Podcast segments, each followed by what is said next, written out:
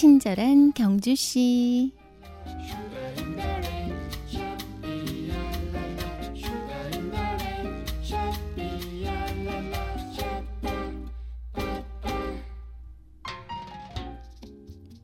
중국의 10대 부자에 속하는 한 남자가 있습니다. 그는 충분히 많은 돈을 가지고 있으면서도 더욱 많은 돈을 모으기 위해 끝없이 경쟁했다고 하는데요. 욕심이 과해서일까요? 그의 욕심에 의해 상대방의 목숨까지 잃게 했다고 합니다. 결국 부족한 거 하나 없던 그는 사형 선고를 받았고 사형 당하기 전 그는 통곡하며 말했다고 하네요. 내가 다시 태어나면 산골짜기에서 가족들과 만두를 빚으며 살고 싶다고.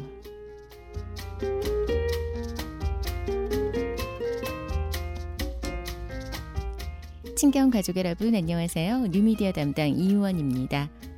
아주 많은 돈을 가진 사람이 이렇게 아주 소박한 꿈을 꾼다.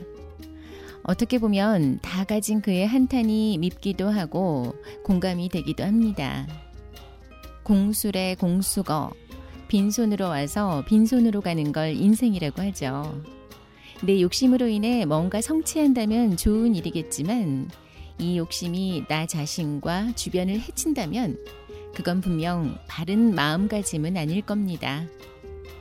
충족된 마음, 만족스러운 마음 알아차리기. 한 주를 시작하는 오늘 감사하고 만족하는 마음으로 시작해 보는 건 어떨까요?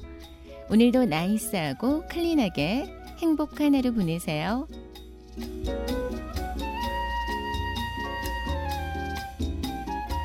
친경 가족과 함께 여는 월요일에 음악 선물 드립니다. 스케치북 윤종신, 김장훈, 토이의 음악입니다.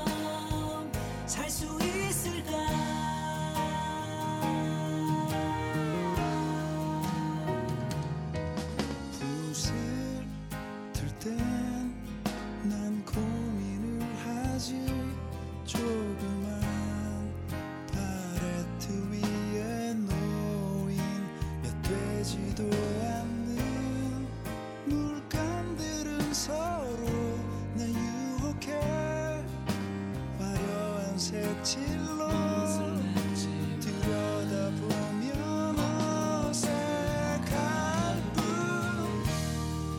고민하지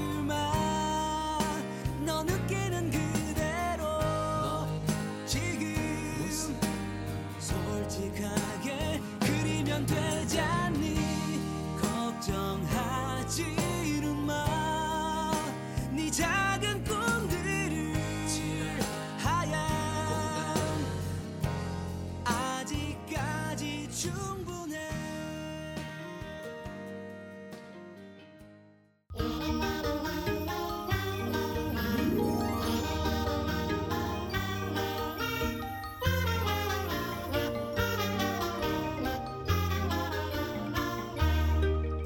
오늘은 가슴 따뜻한 사연 하나 소개해 드리려 합니다. 저희 경주시청 세월 게시판에 올라온 글 중에 하나가 눈에 띄었는데요. 관광 컨벤션과 이상영 과장님의 글입니다. 최태진 지부장님을 칭찬합니다. 며칠 전 저는 조금 이른 시간에 출근했습니다. 평소 같으면 문이 열려 있지도 않을 사무실 문을 진한 커피향 뒤로 누군가 조용히 열고 들어오는데 최태진 지부장님이었습니다. 그 커피의 주인공은 관광 컨벤션과 관광 기획 담당 예병원 계장이었습니다. 무슨 일이냐고 여쭸더니 어젯밤 늦게까지 예 계장님이 일을 하시는 걸 보고 아침에 커피를 배달하게 됐다네요. 얼마나 감사하고 고마운지요. 우리 공직자가 누군가 알아달라고 일을 하는 건 아니지만 그걸 이해해주는 그 마음이 정말 고마웠습니다.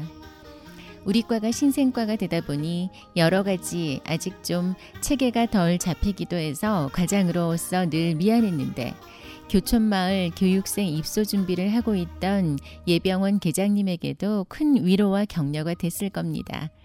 열심히 일하는 사람을 격려해주고 이해해주시는 최태진 지부장님을 칭찬합니다. 감사합니다.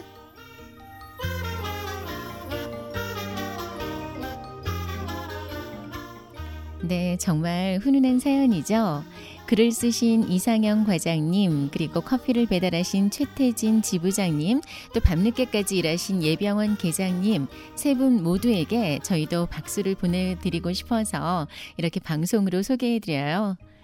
이런 이야기들 저희 친절한 경주시에도 보내주세요.